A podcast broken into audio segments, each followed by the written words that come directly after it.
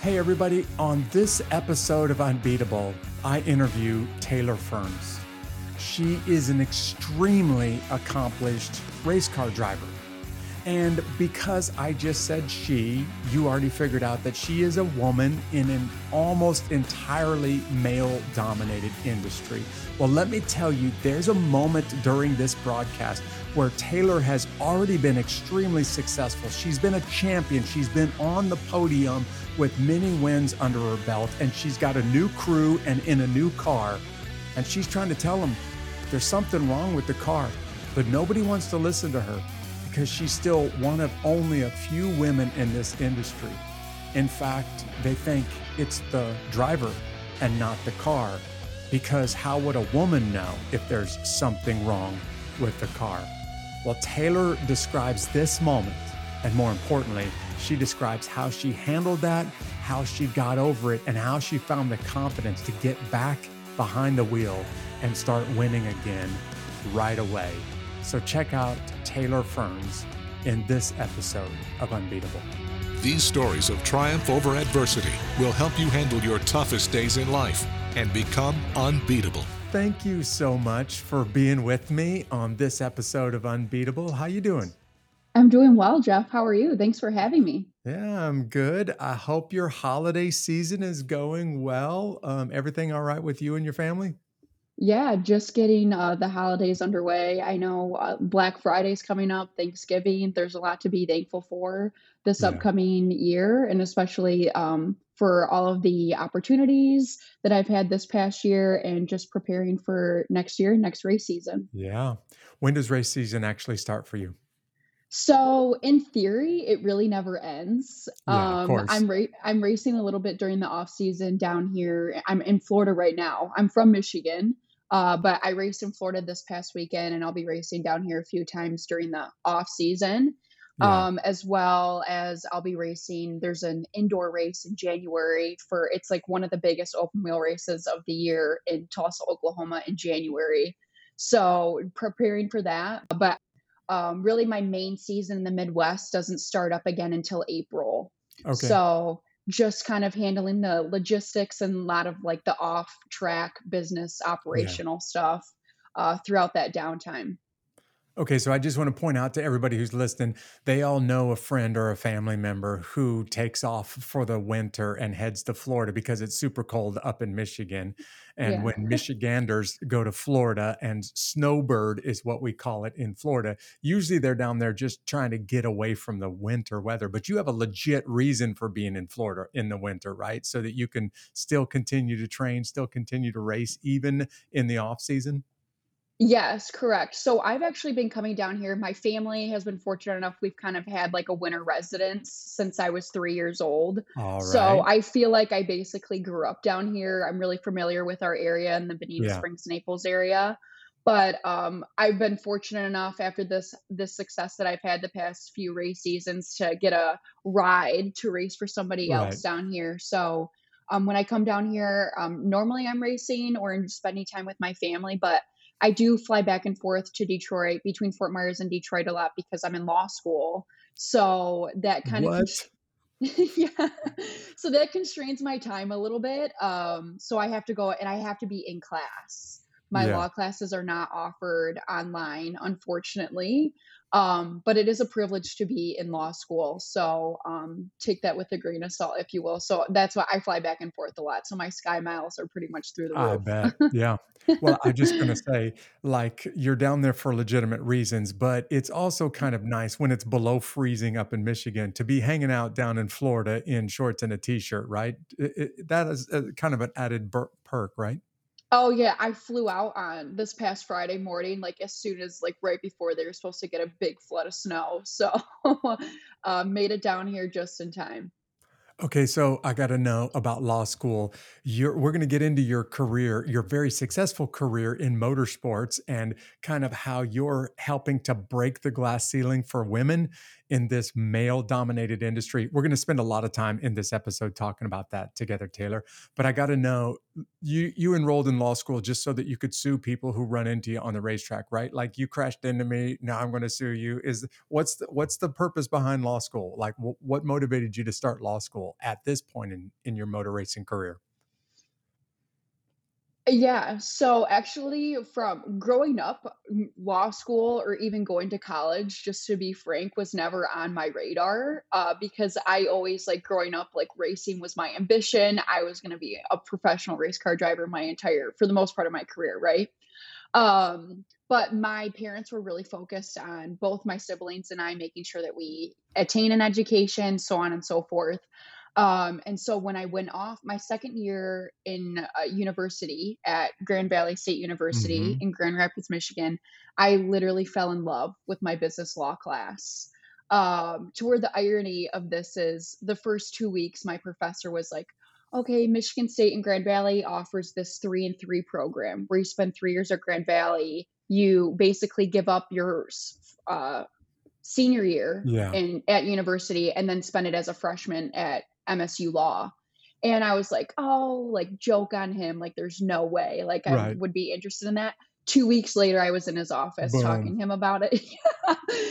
and I just became obsessed with getting into law school. And so, um, after I graduated from undergrad, I got a job with the Sam Bernstein Law Firm um, to where I started as an intern. And then a week later, they promoted me to be the operations director, um, which was like right. a, a big role for a 22 year old really never had like a real job air yeah. quotes um, and so i've been working there ever since and while i was doing the operations role i attained my master's um, in business administration and then i was also studying for the lsat racing yeah. working full-time applying to law school and then eventually um, i'm in law school now i'm in my third year so, um, hoping to be done December of next year, but we'll okay. see. Everybody wants to know how you have a successful career as a in motorsports as a race car driver. Everybody wants to know right now how on earth are you doing both of these things at the same time? How do you juggle law school, especially when it's not online and you got to actually travel halfway across the country to be in classes and motorsports? How do you how are you pulling that off, Taylor? Yeah, so, so there's some days I wake up and I even think to myself, I don't know how I'm doing Yeah, this. A lot of my my friends and family all say the same thing to me when I lay out all that I'm doing. Um, because I do work right now. I moved down to part-time at my law firm so I could go full-time in law school. Um, and then basically my racing the past year and a half has really just uh, tumbleweeded into a full time and a half career, if you will. Yeah. Um, because I do a lot of professional speaking engagements, so I travel for that. I do a lot of networking events with the Women in Motorsports North America group that I am in, um, because I am one of the founding members and All heavily right. involved in that but um yeah and then doing a lot of sponsorship engagement uh so on and so forth so i really feel like it's just being become i've become like a master of overlapping the things that i can um i spend a lot of time sleeping at airports or sleeping on airplanes okay um studying for my law classes while i'm on the plane um, and then my work, fortunately enough, I am remote for the most part doing yeah. that. So it's really just the master of overlapping, I would say. I just got this mental image of you sleeping in an airport at the gate, waiting for the plane to fly up with your um, law textbook under your head, hoping to absorb a little bit of it by osmosis because you're so busy with so many things going on in your world right now. Wow, it's that's quite impressive. How close are you, by the way, to finishing law school? Yeah, so I just started my third year, um, but I've been going part time for the most part, with the exception of like this past semester. And then going forward, I plan to be full time. So I'm hoping to be done December of 2023, if not uh, graduating May of 2024. So We're over halfway. Over So halfway. when it's time to launch your very successful law practice, you know, you have all of the people that are listening to you right now that are going to start, uh, you know, becoming your your first clients. Awesome. Well, I look forward to Hey, you that. you talked about your family just briefly a few minutes ago. Describe a little bit about your family and, you know, growing up for us, just so that we get a chance to know you as a woman. Yeah, so, um, growing up, I come from a racing family. Um, Really? my yeah, my maternal uncles, um, both race late models and the ARCA Racing Series, which is just below NASCAR. Okay. Um, they raced before I was born, so, like, in the mid to late '80s, early '90s. Um, so I grew up basically in our family, we celebrated Day the Daytona 500s like, It uh, was a like a family holiday, right? Yeah, yeah, yeah, it was like how a conventional American family would celebrate the Super Bowl, if you will. Yeah. Alright. Um, and so I started racing when I was 6, and I have 2 younger siblings, and so they both started racing when they turned 5 as well, and so it kind of just what started off as a family hobby just quickly spiraled into, like, we were doing it full time, we'd spend our summers in our motor home traveling for racing. So, um, my family is really supportive. Um, they, um, probably they are my biggest supporters. They're part of my team, my Yeah. crew, um, and so they have a heavy involvement in what I'm doing on and off the track.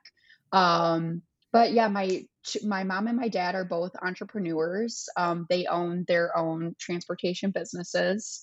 Um, and then my 2 younger siblings, my sister's finishing up her master's. She lives in Chicago, um, and works for an investment company there. And then my brother's finishing up his senior year at Lourdes University in Ohio. Wow. So, yeah, very, I would say educated. My siblings and I are rather Yeah. educated, and I feel like my parents, for the most part, have been really successful with their business endeavors.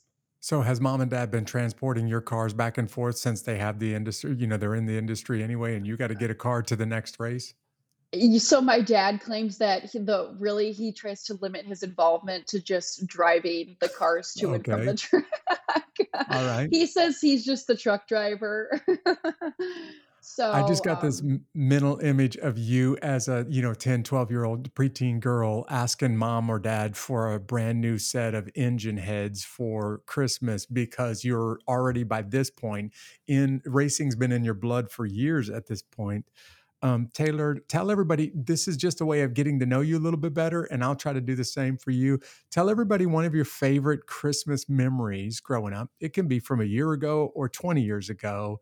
What is one of your favorite Christmas memories, and why is that one of your favorites? Um, so I think one of them that stands out was when my sister and I I believe we were 3 and 4 years old. We're only 18 months apart, so we're really close in age. Okay. And this might have been, like, what started off, like, the need for speed between the both of us. Um, we came down Christmas morning one year, we came down the steps to 2 of, like, those Hot Wheel battery operated motorcycles. Oh, yeah. Heck yeah. And my sister and I, we started driving them around our house. And, um, so, I mean, at the time, like, that was a huge novelty for us, but I think that's kind Uh-huh. of, like, when it fully engaged that we wanted to we wanted something faster. Um, but aside from that, um, after I started racing and my siblings started racing, my family and I used to spend our Christmases in Florida. There used to always be, like, big quarter midget races in New Smyrna, um, and, like, what they would call the Winter Nationals. And Mhm. so, um, kind of what started with that those little Hot Wheels motorcycles kind of was kind of like a preface for how we would spend our Christmases a few years later, right? So, Yeah. um, I think those are 2 that kind of stick out the most.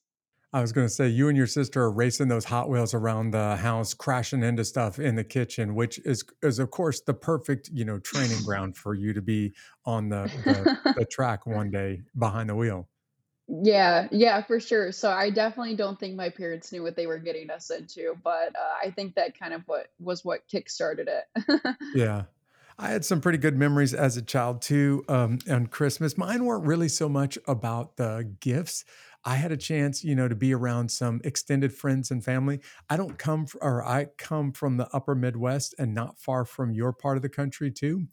But uh, Taylor, I moved around a lot, so I'd live a long ways away from my family. And one of the things I really looked forward to at Christmas time was traveling many states just to go spend a couple of days with the whole big family together, do something together, and then get back in the car and spend two more days or a day and a half, you know, driving back home. But man, I remember those days of, of being in the back seat and just looking forward to the big family getting together around Christmas time. That was what made Christmas really cool for me when I was a kid. Yeah, for sure. And my immediate family and I, like, we always, for the most, like, well, we are always basically together on Christmas. Um, but uh, obviously, like, growing up, we used to spend um, a lot of time with, like, either my mom's side or my dad's side Yeah. celebrating. But if we were off racing, um, it was normally always my mom, dad, my brother, sister, and I. So we always, it obviously, obviously, it's important to spend that time of year with the family that you can. And Yeah. so just grateful for all those experiences that we've been able to have over the years, whether we were at the racetrack or whether we were celebrating at our home in Michigan or in Florida. Well, so you said your sister and brother also got into racing, and I'm guessing because they're younger, they got into it after you, but are they still racing? Um, no, they're not racing anymore. Um, it kind of became when I turned when I when I was around 12 years old, I started going off into uh pursue like going up the ladder, if you will, what they call it, Yeah. into faster, more competitive cars. Um, and at that point, my sister was like 10 or 11, and she started getting into travel softball, travel volleyball, Okay. and she started missing races a lot. Um, and then it just came down to, I mean, racing, like to be blunt, like it's not a cheap sport or Oh, yeah. hobby to be Yeah. involved in.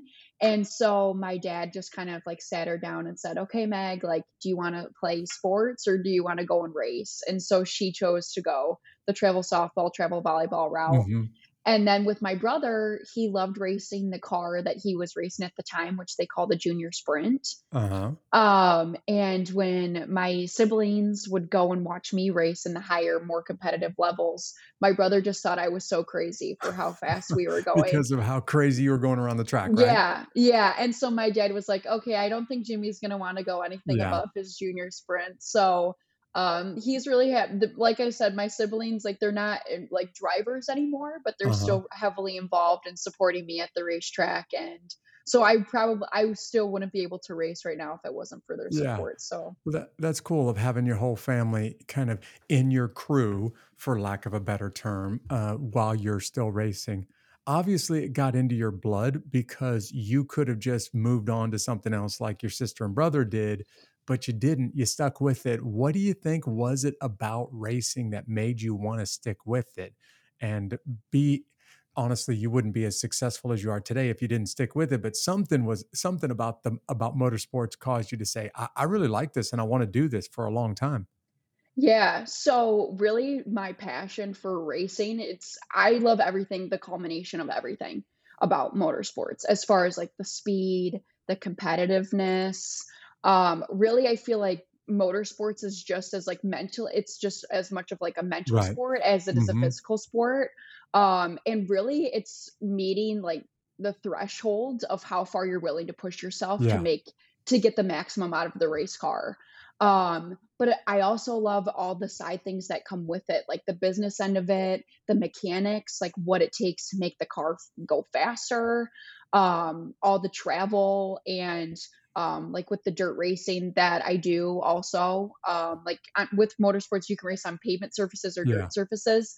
And so with the dirt racing, like there's a lot more that kind of goes into that as far as after a race, like we'd be up until three, four in the morning, like at a local car wash, hosing the cars oh down and disassembling everything. And I just love like the life around it. But as- aside from like the speed and the competitive nature, but um yeah i'm just a racing junkie and uh-huh. um i did take a few years away from motorsports um because my family wanted me to focus on my education yeah but um, I kind of joke and say you can take the girl away from the racetrack, but you can't take the racer out of the girl. And so um, when I came back a few years ago after taking that kind of educational hiatus, if you will, like I'm just as obsessed with it now as I was before. well i so you've been doing this for almost 20 years now is that right yeah, 20 years, it'll be 21 years next year. So Okay, so I'm a guy who grew up watching um, drag racing, the National Hot Rod Association. And I, I remember very vividly about the time that you started racing as a young girl, a couple of women started to get behind the wheel of the fastest cars on earth.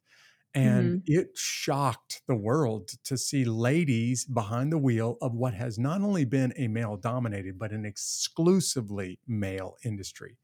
My guess is that the listeners who are familiar with motorsports, you've seen a couple of women now who have started to become really popular, if not successful, in hmm motorsports. But 20 years ago, it was unheard of, right? Like no wom- woman was doing well in any kind of motorsports when you're behind the wheel. So, can you describe a little bit about what that was like in the early days when you when you started to get serious and everybody's like, "Yeah, but you're a girl and girls are not supposed to get serious about this." So, how, how did you navigate through that? Yeah, so obviously, when I first started racing as like a five, six year old kid, you don't realize kind of I get the stigma as much around Right, it. right. And I became more aware of that as I basically progressed in age. Um, and also kind of like being high, I took like a gender economics class when I was in college. hmm And I wasn't even, it wasn't until like maybe I was like 18, 19, 20, to where I really realized the stigma around it and became more aware of it. But, um, like, there was once a time in motorsports where females weren't even allowed into the paddock area. Yeah, I, yeah, I Um, remember. and it and it wasn't until, like, the Janet Guthrie or Lyn St. James era, who Lyn St. James has been a mentor of mine since I was 12. hmm Um, so I'm fortunate enough to have had her support throughout a large part of my motorsports career. Um, I've known her for over half my life now, so I think that's pretty cool to have be, uh, acquainted with a trailblazer for Yeah, females in motorsports. But um, even still, like to this day, it's rare. Like if I go to the racetrack, I'll be one of the only girls within my division or even just at the track racing in general. Um, and so we're still hearing of like a lot of first female, first right, right. female. And that's like what you'll see on my credentials. Like you'll see a lot of that, like first female to win this race or to podium in this series and so on and so forth. And so it's still kind of a commodity right now because we haven't there hasn't like it's more of like a proportionality, like Right, a, right. a numbers game, right?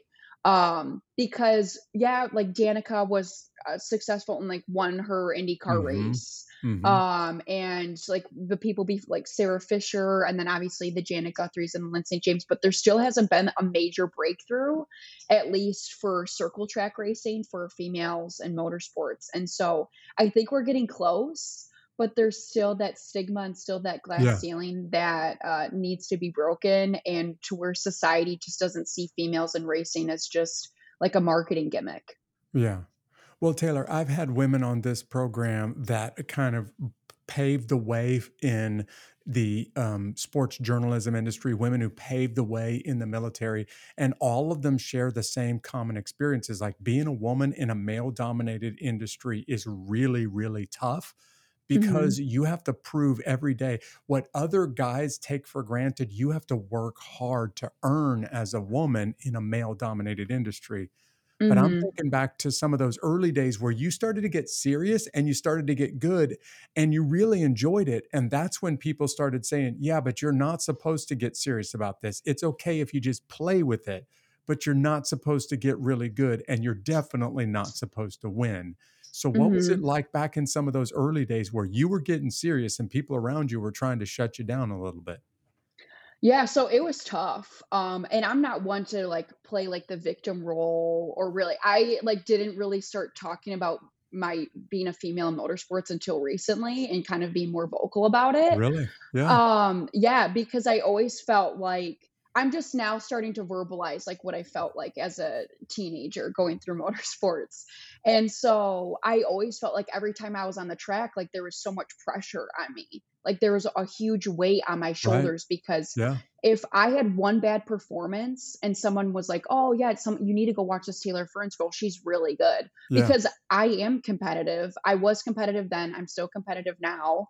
And people I are like blown away by that. I still to this day I feel like get a lot of flack to where like my male teammates wouldn't get pointed out for the things that they do, Yeah. but I Oh, am yeah. because I feel like it's because I don't want to relate it to my gender, but I think it's I mean, I would think that's why.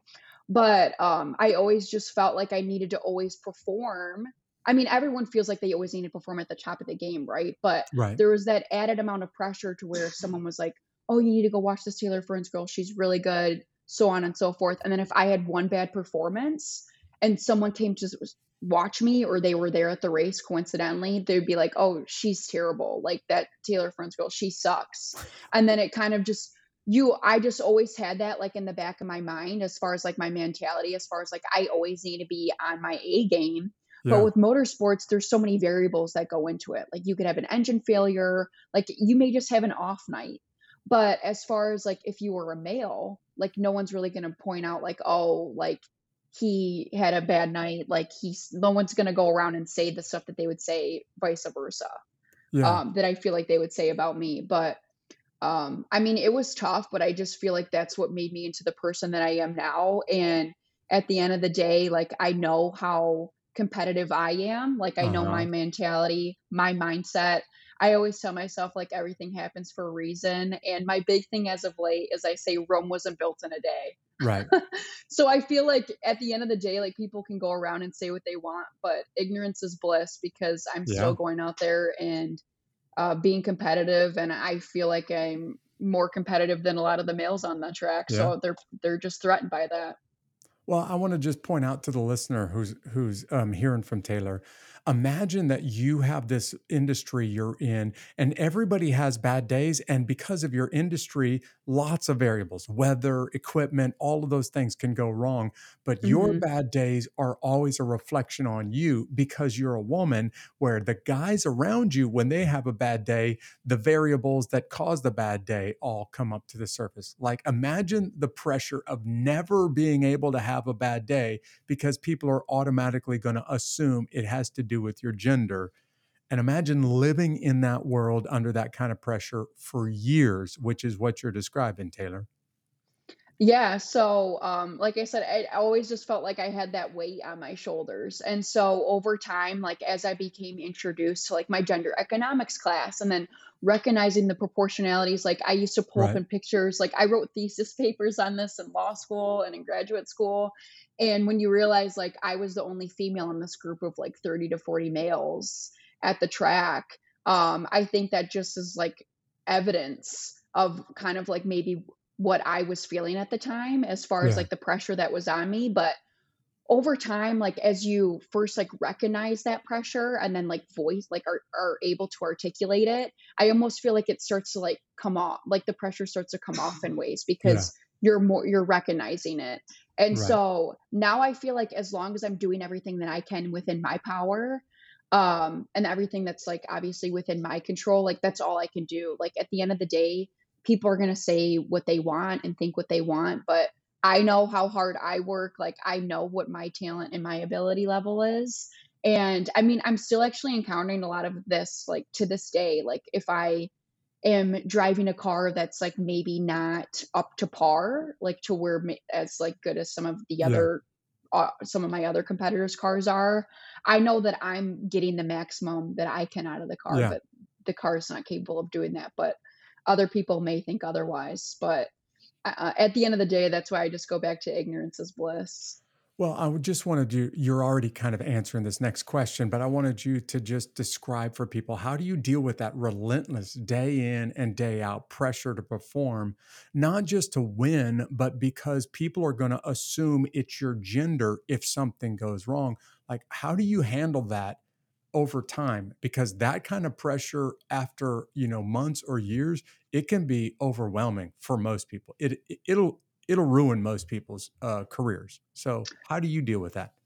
Yeah, so mentally, I mean, it, it is overwhelming, um, especially with all the other stuff that I have going on in my life. I just try not to let it to consume me mentally. Um, so really just putting my focus focus in my other endeavors as well. Um, because at the end of the day, like I know all of the circumstances that I've gone through throughout my career and the adversity that I've had to overcome um, has made me so mentally strong um, and has been part of my development. So I just try to like refocus my energy and I'm I try to remain maintain like a very positive attitude. Yeah. Um, as far as like maybe I'll turn to scripture um, and uh, positive um, messaging, if you will. I'm really into like positive quotes for, and so I try to share that on my social media channels yeah. um, as well. But um, just focus my energy into the positivity at the end of the day um, and my work off the track into get garnishing sponsors so I can stay on track um, and just putting my focus on my law school endeavors or my work um, because I know at the end of the day, like my mindset is like what is going to allow me to succeed in life, not only on the track, but in life. Um, and so I just think that's the power of overcoming all the adversity that I have. Well, that's why this podcast exists. What you just said right there is exactly why we started doing this. And you're giving people now a glimpse at the relentless industry you're in because you just talked about the off season. And when you're in the middle of the race season, you got to win or else you're not going to be able to keep raising sponsors. But you also have to conduct yourself in the off season in such a way that sponsors want to put their logo on your car and want to help you have the car and the equipment that can win which means you never really get to have a bad day, right? You never get a chance to let your hair down and yeah. not have to worry about what somebody's going to think in this in the motorsport industry. Mm-hmm. And really, like your off track performance, I say, is just as important as your on track performance, if you will. I mean, at the end of the day, especially being a female in motorsports, I think society's like over the marketing gimmicks of um, promoting females yeah. within the industry right. to higher levels, and they just aren't having the results that really are needed to break the ceiling, if you will. Yeah. Um, and so at the you need to perform on the track. Sure. And that will only help off the track get sponsors, but all the networking that I do off the track with my Women in Motorsports North America or doing my speaking engagements and meeting the people on the panels there and just staying in contact and networking with them or a lot of the um, networking opportunities mm-hmm. that I go to, like that is really important stuff because people hear me speak and people see all the other stuff that I'm involved in. And then that makes them want to get involved with my right. racing. Yeah. And so, um, like, I feel like over time, like the business person that I am and having the off track success that I have with my education and within the business role that I have at my law firm um, has really only allowed me to pursue my passion even more in racing uh, because I've developed all these characteristics and these talents that I wouldn't have otherwise. Yeah. And so um, it becomes almost a matter of selling yourself, but I still have to back that up on the track. Right, absolutely. Yeah. Which I feel I feel like I have. So I'm trying to like manifest it. yeah, you have backed it up. And I was just about to say, listen, not only is motorsports male dominated, but let's just be honest. It's one thing to be a woman in a male dominated industry. It's a whole nother thing to start winning. And I've got your list of accomplishments in front of me. You really have backed up just how talented you are as a driver. And I want you to tell everybody some of that success that you had and some of the uh, championships or some of the big races that you've won and how you you've been the first or one of the first women to ever reach those levels. But I, as the listener hears you, I want them to understand this industry, it's one thing to be a woman competing as long as you don't win. But when you win, it's even worse for you because now people hate you just because you won and you're a woman. It's not that you beat them, it's that you're a woman and that you beat them. It makes it twice as hard for you. So you have backed it up. Tell everybody a little bit about your accomplishments on the track. Yeah, so um, I mean, I say I've been racing or winning races at a highly competitive level since I was 14. I mean, I won races in the lower divisions, like in my quarter midgets and yeah. my bandoleros and my 600s, but you, you, I didn't start getting into the really competitive divisions until I was like 12, 13, 14. So um, when I was 12, like I was the first female to win um, a USAC Kenyon midget race, which the Kenyon midgets had been around for a long time. Uh-huh. Like I think at that point, like maybe 20 years. Um, and so that was a really big deal and what was kind of like really started um, the further, like uh, furthering my career, if you will. Yeah. So from there, Um, when I was 13, I became the most female to have uh, USAC wins in a single season. Um, I started breaking a bunch of records, becoming the winningest female driver in USAC history. Um, the youngest female to ever win a sprint car race at 14. So I've been winning sprint car races since I was 14, which people who aren't familiar with sprint cars, um, they're some of the fastest race cars Yeah. there Yeah. is out there. I I mean, aside from Formula One, but and what's really amazing about sprint cars is their horsepower to weight ratio. So Yeah. we have like just 900 plus horsepower, and it's like a 1500 pound car. So imagine a 14 year old, Yeah. and I won my first ever sprint car start um, when I was 14. So since then, I probably had like 11 or 12 sprint car wins, both on pavement and on dirt. Um, but something that I am really proud of is my USAC championship that I won when I was 15 in hmm 2011. And I was only the second female to do so. Um, but not a lot of people say that they've won a USAC championship. And Yeah. so people who aren't familiar with the USAC champion or the USAC sanctioning body, which is the United States Auto Club, they used to sanction IndyCar before IndyCar was its own hmm entity.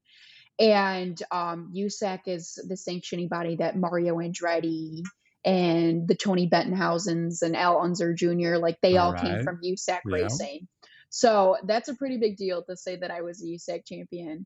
Um, but also, um, as of recent, um, I'm the first female to podium in a USAC Silver Crown car, which Mm. Silver Crown racing's been around for 50 plus years. No females done it before me, and we're just on the brink of Yeah. Um, so I've run up front essentially every pavement Silver Crown race that they've had this past season. So um, I'm really looking forward to next season because I'm going to race all the Silver Crown races. And I know with the competitiveness that we've had this past year, I podiumed twice.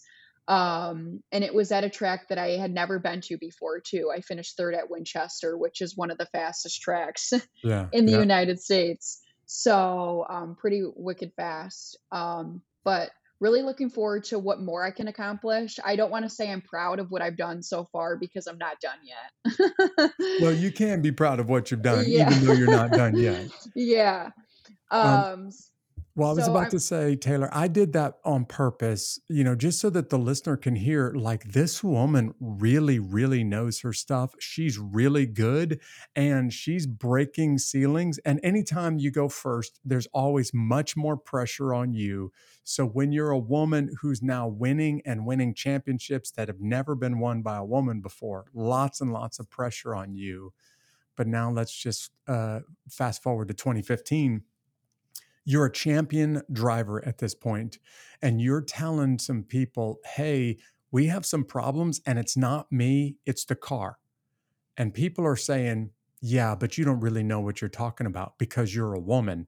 And i want you to really describe for us for just a few minutes like what that 2015 decision to step away from racing for a little bit was like and and specifically for the frustration because I know there's somebody who's frustrated right now and who feels like they're not getting a fair hearing.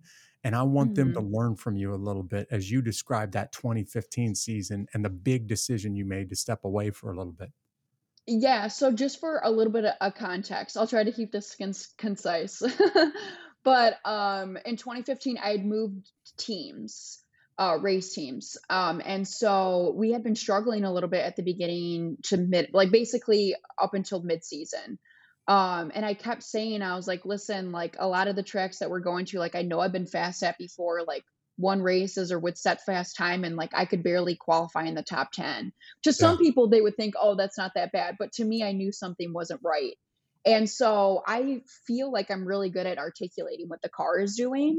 Um, but again, I'm with a new team. hmm So just trying to adjust to that new relationship. And it was almost like A, they didn't believe in me in general as a driver. Yeah. But then B, they didn't um, take into consideration what I was telling them about the car. And so we weren't having the results that we were having. I was personally investing a lot of money into doing it at the time. Uh huh. I was 19 years old and um, was living in Indiana and was going to school there. And it just came to like basically a halt to where my family was like, look, like this isn't really working out. Yeah. Um, it's costing a lot of monetary investment as well as laborious investment. And I just feel like we're at this crossroads here. Like it's time to focus on your education.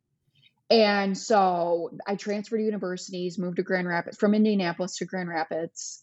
And um, it can't come to find out a few months later, um, there was a male. And I don't want to say like I didn't really recognize this until I was in my gender economics class. My gender economics class at Grand Valley was great, by the way. So It anyone must have been because yeah, you, yeah, it's obvious yeah. it had an impact on you. Yeah, and so I didn't realize this until then, but when I started thinking about it, I was like, okay, was this a gender thing? Well, a few months later, they ended up putting a male, prominently known race car driver in the car that I had been driving. Um, and he came off the track and kept telling the car owner the same thing that I was saying. And come to find out, there was an issue with the car that they didn't find until this a male colleague, if Until you the will. until a dude started Yeah, saying there's a problem, yeah, right? With with a woman saying there's a problem, they're like, whatever, she doesn't know what she's talking about. When a dude Yeah. says it, okay, maybe there's a problem. Yeah, and so I didn't know about this. So the, the car owner called my dad, ended up apologizing, so on and so forth. Never had the audacity to call me and say anything. And it's like, you know what? Like, not that I don't, I try not to harbor like ill will, if you will, because I'm Uh-huh. not that type of person, because I believe everything happens for a Yeah. reason. But it's like that basically could have completely, at the time, ended my career. Right. Yeah. And it did at the time because I didn't know if I was going to come back racing. It wasn't until two to three years later that I did. And so, like, them not taking into consideration what I was telling them and listening to me, like, basically put my motorsports career Yeah. to a halt. And so, um, that was a thing that I had to overcome for a few years because I really had never recognized anything as far as like really my having like gender conflicts, if you will, within motorsports up until that point. And then when I became more educated, obviously like and uh, like enlightened to certain things throughout my university experiences and classes that I was taking, it was then to where it was almost like an aha moment. Like, okay, could this have been because of my gender? And so that's why I always felt like that extra pressure that I had Yeah. um, when going to the track and so on and so forth, because it was because of experiences like that. So I didn't have to encounter them. But things like that obviously only make you into a stronger person. Sure. At the end of the day, like that isn't something that's going to break me down because I know my intelligence level, I know my skill level, I know what I bring to the table. But um, like when I came back th- two to three years later and I was just as competitive after taking that time off Uh-huh. and like I finished second my second race back after being gone for three Yeah. years and it's like not to toot my own horn but that's kind of unheard of like Yeah. no one takes back to like No that one skill level that fast, right? yeah and racing against guys that race like 20 to 30 times a year or a few times a week and like they're some of the most competitive within hmm the industry and then to go out there and run like I was and what I have and really haven't been racing that much like I think that's something that I'm actually proud of in a way even though I know that there's more that I can accomplish but Yeah. also I also it is a way of kind of proving the doubters wrong Right. like proving that experience that i had in 2015 like that they were wrong and like they have to live with that i Yeah. don't Well, a lot of the greatest athletes on the planet accomplished what they did to prove people wrong who said you'll never make it earlier on in their sport.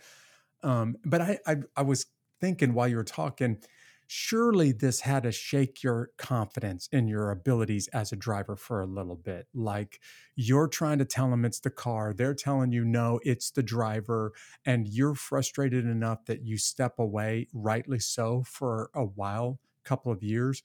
So obviously you're on the backside of it now and you're being very successful as a race car driver. But can you describe getting back into the car after a couple year break and how did you how did you find the confidence in yourself to start racing again after that 2015 break? yeah so when i had that time off in a way i feel like it only worked to my benefit if you will because over that time i realized how passionate i was about racing um and like i wrote about it for me like a way of kind of relinquishing my hmm feelings i found is writing about it and so I would write about it a lot, like throughout my college experience, like for my law school personal statement, and in ways that did make me a stronger person. Um, and it made me appreciate more the opportunities that I've had in the Yeah. past. So when I did come back racing in 2019, um, it also made me a little bit more emotional. Like it, when I was, I think when I first fired off my sprint car again, like I think I probably mm. like cried a little All right. because No, no problems with that. yeah, because it just made me like more grateful for like the experiences that I had, like the opportunity that I had before me, and just to make sure that I capitalized on that. So I didn't put myself in a situation like what I had before. Yeah. And it also made me, even though I was already confident in what I was telling people and what I was articulating, um, and as far as my feedback goes, like even now it made me more aware to where when I am telling somebody something, I'm like, listen, if they want to come back to me and say, oh no, I don't think that's the case, I'll come back to them and say, no, I've experienced this Yeah. before. And then I start have to giving other encounters that I've Right. had to prove my experience, which is something that I'm still going Yeah. through now. Yeah. So it's kind of like a never ending saga, if you will. And I don't expect it to ever stop. But I am always having to like prove my experience, prove my worth, sell myself. I mean, which is fine because I have the personality, like, I'll do it. But at the end of the day, there's so many obstacles that I have to overcome Oh that I shouldn't. But um, I always say one day I'm going to write a really great You, yeah. autobiography. Definitely. One of these days they'll make a documentary or maybe even a major motion picture about you. I can't help but think there's some ladies that are listening right now, maybe even some guys that are really struggling with self confidence because they've heard so long, you don't know what you're doing, you don't know what you're talking about, that they've started to believe that about themselves. And I really hmm hope they're taking notes right now and listening to you because having the courage to step back into the car, to get back behind the wheel, and to go back at it again means you have to believe in yourself enough even after you know after the the new crew uh, realized it was the car and not the driver that that caused us some problems back in 2015 but Yeah. now taylor you're paving the way and i'm using kind of auto uh, motorsports puns here for other women especially women in motorsports so as one of the founders of the women in motorsports you know uh, associations that you're in right now. Tell everybody why you get so passionate about this. Yeah, so as you had mentioned, I am one of the founding members of Women in Motorsports North America, which is a group that was formalized by Lyn St. James and Beth Paretta um, in the fall of last year. It wasn't formally announced till spring of this year, but really it's an initiative and a community of professionals within motorsports to kind of promote, enhance, develop um, females that are currently within the industry, but also to bring outsiders into the industry as well um, to kind of show that there is a place for them within motorsports. And also for me, it expanded my mindset because growing up, I was always like, oh, I just want to be a driver. I just want to be a driver. Yeah. And so when it came down to like, oh, I have to go to college and kind of like pursue something else hmm potentially, I didn't even think of like the other things that I could be within motorsports because I always wanted to be a driver Right. but I could have I like could be an engineer, I could be a crew member, Yeah. like Beth Paretta, I could be a team owner, which eventually I think one day I would like to be. All But it right. al- it also expand like my uh, thought process as well. Like there is so many other opportunities within motorsports for females, and um, a lot of businesses and teams within racing are starting to recognize that. Um, and so, yeah, it's something that I have become really passionate about. And I think what's unique about it is because Lyn St. James always says females can't progress within the industry without the help of male allies. Uh huh. And so there is a lot of males involved with WIMNA, as we refer to it as the acronym. And so I think that's what's really cool about it because there's so many males that we interact with in our monthly meetings and our, our committee member meetings that are just as passionate about furthering females within motorsports as the females are. And so it's cool to see that they recognize our worth and our value and how what that brings to the industry. And so um, I, I, it'll be really cool to see like how far we can go with that Right. initiative but um also kind of like going back to when we talked about like the proportionality in females hmm within racing i think something that is coming up with this as of now like as more females are coming up through the industry is and this is what's sad about it is people want to pit females against each other. Yeah, like we're in competition Yeah, with one another. Yeah. so i guess you can't have your cake and eat it too. Uh-huh. but at the end of the day like i just want to be known as just a race car driver. Like i don't want to be like signaled out as a female race car driver even though that's how others might perceive me. Um but i'm not in com- like on the track yeah i am in competition with everybody but not specifically just the other female that might be on the track Right. you know so um i think that's all that's also something that i wanted to highlight too Well, I want to point that out about the females in motorsports North America. You know, what you're doing is really introducing more women and paving the way for more women to kind of follow the the path that you and a couple of other ladies have already laid out for them. But as long as there's still only a few women in a very male dominated industry, even when you win, you're still going to be the woman who won instead of the driver who won. And what I just heard you say is you're working towards the day in motorsports where you're just known as the driver who won this race and people hmm people don't need to point out the fact that you happen to be a woman at the same time that you won the race um, which yeah. is which is when you know the industry has finally started to embrace women in this industry like they probably should have when you started getting into it. Yeah, and I do feel like it'll be a, a while until we get to that point because, like I mentioned before, like we're still hearing like the first female to do this or the yeah first female to do that, yeah. and that's really just because there was no one like right. before me, and um, it's like in the USAC Silver Crown series, there was only been a few females to ever make a start within that series before hmm me. And when I started within the USAC divisions, like there were no females within that division. So I never thought that was even an option for me. And so I feel like by me, like I have the most starts for a yeah female within that division. And that's uh-huh only, I feel like that's created more visibility for younger females to say, you know what, I can race the Silver Crown Series too, or the right Silver Crown Cars too, because Taylor does it. And I think that has opened the doors for, there's been a few more females after me that have started racing that division. And I, I don't want to say it's because of me, but I mean, before but me, let's like, just be honest it's yeah. because of you and a few other women like let's just say it Yeah, I mean, yeah, you said it. all right i'll say it sure you don't have to i will Yeah. um I, I want to kind of bring the interview to a close by mentioning something that you said already during this interview. If there was a point where your sister and brother just didn't have what it takes because of all that it requires of you to be successful on the racetrack.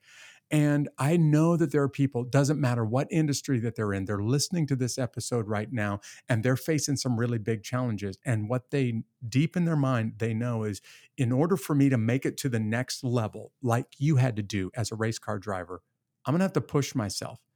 And they're wondering, do I have what it takes to push myself to the next level? Not am I talented enough, but do I just have the drive and the discipline and the motivation to give what it's going to take from me to make it to the next level? So, can can you just kind of speak to somebody who's right on the edge and they're not far away from making the next level and really accomplishing their goals or their dreams but they're asking themselves i don't know if i have what it takes. What would you say to somebody? Doesn't matter if it's a guy or a gal taylor Yeah, so I would just say like recognize like your passion. Like if that's what you're passionate about, there is going to be times to where you're going to doubt myself. Like there probably there is times that I have done it or eh, sometimes maybe still do because of certain experiences or certain encounters that I have. But I think what I come back to is I know what my ability is and I know what this is what my passion is. And so I kind of say if the answer no is going to kill you, like you're in the wrong industry. And so okay especially within motorsports, especially within the legal world, um, and so like motorsports is what I'm passionate about. And I know that at the end of the day, I think my accolades can speak for itself. But uh, if pe- other people want to say otherwise or think otherwise, like that's on them. yeah So I think if you're pursuing your passion, like you will do anything within your power and within reason to continue to pursue that. Yeah. And so there is going to be times where you are going to doubt yourself and question yourself like should I still be doing this? Like what am I trying to get out of it? Like I still do this because there's so many opportunities like in the world for people to pursue. But I think if it's something that like really sets your soul on fire, like you'll find a way to make it work. And I always just say be innovative. Like if I'm trying to seek funding for sponsorship to keep me on the track, like I always just try to I think back to my management class, like think outside the box and um I think like when you are passionate about things, like you kind of um come back to that and like do uh, what you can to make it Yeah. work. I love your language. You just used the term set your soul on fire. And I've got these motorsports puns all day long, Taylor, Yeah. but obviously you are a passion driven woman. And I really think there's a guy or gal who's listening to you right now, and they're right at the edge of the next level and really accomplishing their goals or their dreams. And they're listening to you, and now they're starting to ask a different question. Before this interview, maybe they were asking, Do I have what it takes? And now they're starting to realize, I think I do have what it takes. Am I willing to give what it takes in order to Yeah. reach that goal? And that is a whole different question than do I have what it takes? If you Yeah. got what it takes, you still have to ask yourself the question, are you willing to give it? And if you're willing to give it, then there the the sky's the limit, right? Yeah. And I wrote about this in my law school personal statement. I kind of have this quote that I go by and I say like life is like accounting. Like in accounting for every debit there's a credit like in life for Uh-huh. every opportunity there's going to be a sacrifice or like an opportunity cost for that. And so it's really just how far are you willing to go? But I think that goes into question like if how truly passionate you are about it. Like Yeah. I have given up so much throughout my childhood, throughout my teenage years, throughout um, my college years, and even now, like I'm sacrificing a lot to continue to pursue motorsports. Yeah. But at the end of the day, like I know it's worth it, and I know what I'm able to accomplish, and I know that what I'm doing is going has made a difference, maybe like is or is going to make a difference in the long term. And if I had to do it all over again, like I'd do the same thing 10 times over. Well, there you go. You can either sit in your living room on the couch with the remote control in your hand, watching TV and complaining about the opportunities that you never got. Or you can do what Taylor's doing. You can make the sacrifice, and she just described it vividly for you. Every big opportunity carries sacrifice with it, but you make that sacrifice, and you just might be living the dreams that you have for yourself. It's just not going to come easy, no great thing ever comes easy. And if it came easy, it's just not that great, right? Yeah, exactly. And like all the sacrifice, like I don't get a lot of sleep. Like I m- may, may have mentioned before, sleeping on airplanes. Yeah. Um, but I know at the end of the day, it's pursuing my passion. But it's gonna take a lot of work, and it's gonna take. You're gonna question yourself days, but I think at the end of the day, like it will pay off. At least I hope so. It will for me, or it has. Um, and just continue pushing forward.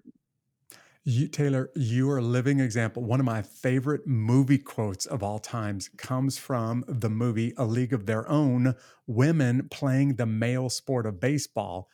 And towards the end of the movie, when this superstar baseball player woman is leaving to go back home, she just says to her coach, It's too hard. And the favorite quote I have is when Tom Hanks, that coach, looks at her and he says, Of course it's hard. That's what makes this sport great. And I really think people need to hear from you today. Like the greatness lies in just giving it a little bit more and making the sacrifice. And then one day standing on the podium and really accomplishing your dreams. But it's never going to happen with a remote control in your hand watching TV in the living room, right? No, but even if you like, I oh, like I said, master of overlapping. Like even if you are watching TV, like I am on my laptop, like sending people LinkedIn messages Okay. or sending emails. Like I mean, maybe She's not finding, paying she's finding the TV. sponsors even when Yeah, she's on the couch, right? yeah, Yeah. yeah. I mean, you gotta you gotta do what you got. I don't have the time to watch a lot of TV, but Good if for you. people are, people do have the time to do that. Like it's just the master of overlapping Yeah. to get to where you want to go. Well, there's some people that are not familiar with motorsports. They've heard this interview today and they're like, man, I got to know more about Taylor. So, where do they go to find more information out about you, about your crew, about the races that are coming up this next season? Yeah, so um, you can check out my website, taylorferns.com, or my social channels um, Instagram, Facebook, Twitter, TikTok, LinkedIn, um, and my YouTube channel. Um, they're majority all at Taylor Ferns. Um, so yeah, check them out, learn a little bit more about me, and I hope people were able to take something away from our conversation today, Jeff. Yeah, for those of you who are driving, her name is Taylor Ferns, T A Y L O R Ferns, F E R N S. But for those of you who are watching this, we'll put the links to her website and her social media channels right there in the notes to this episode. Taylor, thank you for being part of this episode. Thanks for helping people to face their goals with passion and with energy. Yeah, no problem. Thank you. I enjoyed our conversation and thanks for all that you're doing. Yeah. Taylor made a comment that's going to stick with me all week long. She really said, it's not so much whether or not you have the abilities to make it to the next level. The bigger question is, are you willing to give what it takes to make it to the next level?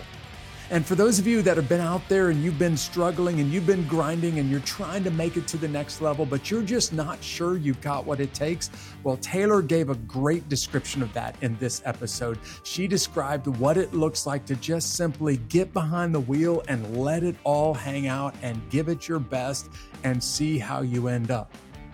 And by the way, you're never going to make it to the top by sitting on the couch and watching TV.